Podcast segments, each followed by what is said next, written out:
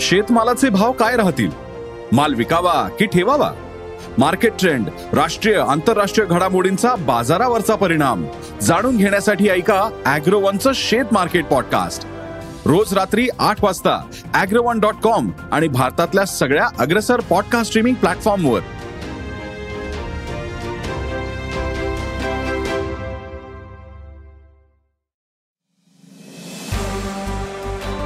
नमस्कार.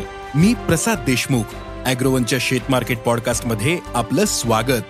आपण ऐकताय मार्केट बुलेटिन ज्यात असतात शेतमालाच्या मार्केटवर परिणाम करणाऱ्या राज्यातील आणि देशातील महत्त्वाच्या घडामोडी.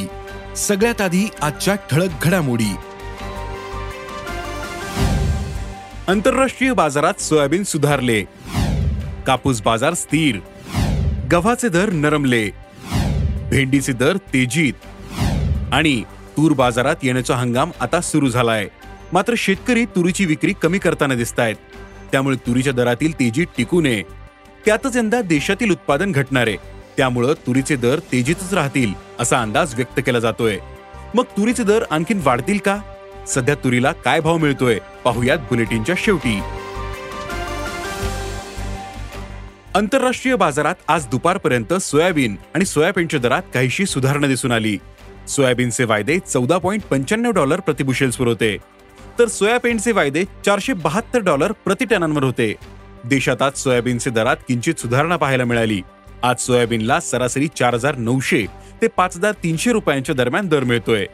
सध्या सोयाबीन भाव दबावत असले तरी जास्त काळ दबाव राहणार नाही असं अभ्यासकांनी सांगितलंय.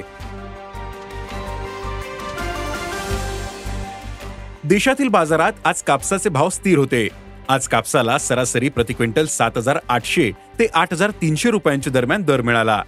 वायद्यांमध्येही दुपारपर्यंत एकशे ऐंशी रुपयांची सुधारणा होऊन वायदे त्रेसष्ट हजार पाचशे वीस रुपये प्रतिखंडीवर होते. आंतरराष्ट्रीय बाजारातही कापूस दरात सुधारणा पाहायला मिळाली. कापसाचे वायदे शहाऐंशी सेंट प्रतिपाऊंडवर होते. देशातही कापूस दर तेजीत राहण्यास अनुकूल स्थिती आहे. त्यामुळे दरात वाढ होऊ शकते. शेतकऱ्यांनी पॅनिक सेलिंग टाळून टप्प्याटप्प्याने विक्री सुरू ठेवावी असं आवाहन जाणकारांनी केलंय. देशातील गव्हाचे दर कमी करण्यासाठी नाफेडने खुल्या बाजारात विक्री सुरूच ठेवली. नाफेडने आता चौथ्या टप्प्यातील लिलाव पार पाडले. सरकारनं चौथ्या लिलावात चार लाख चौतीस हजार टन गहू विकला. तर आतापर्यंत अठरा लाख सत्त्याण्णव हजार टन गहू खुल्या बाजारात आणला.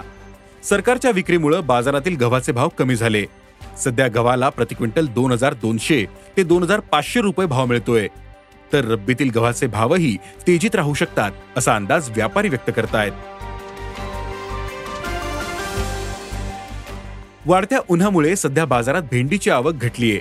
सध्या केवळ पुणे आणि मुंबई बाजारात भेंडीची आवक दीडशे क्विंटलच्या दरम्यान दिसते. तर इतर बाजारांमधील आवक सरासरी दहा क्विंटलपेक्षाही कमी आहे. त्यामुळे भेंडीला सरासरी तीन हजार ते चार हजार रुपये प्रति क्विंटलच्या दरम्यान भाव मिळतोय.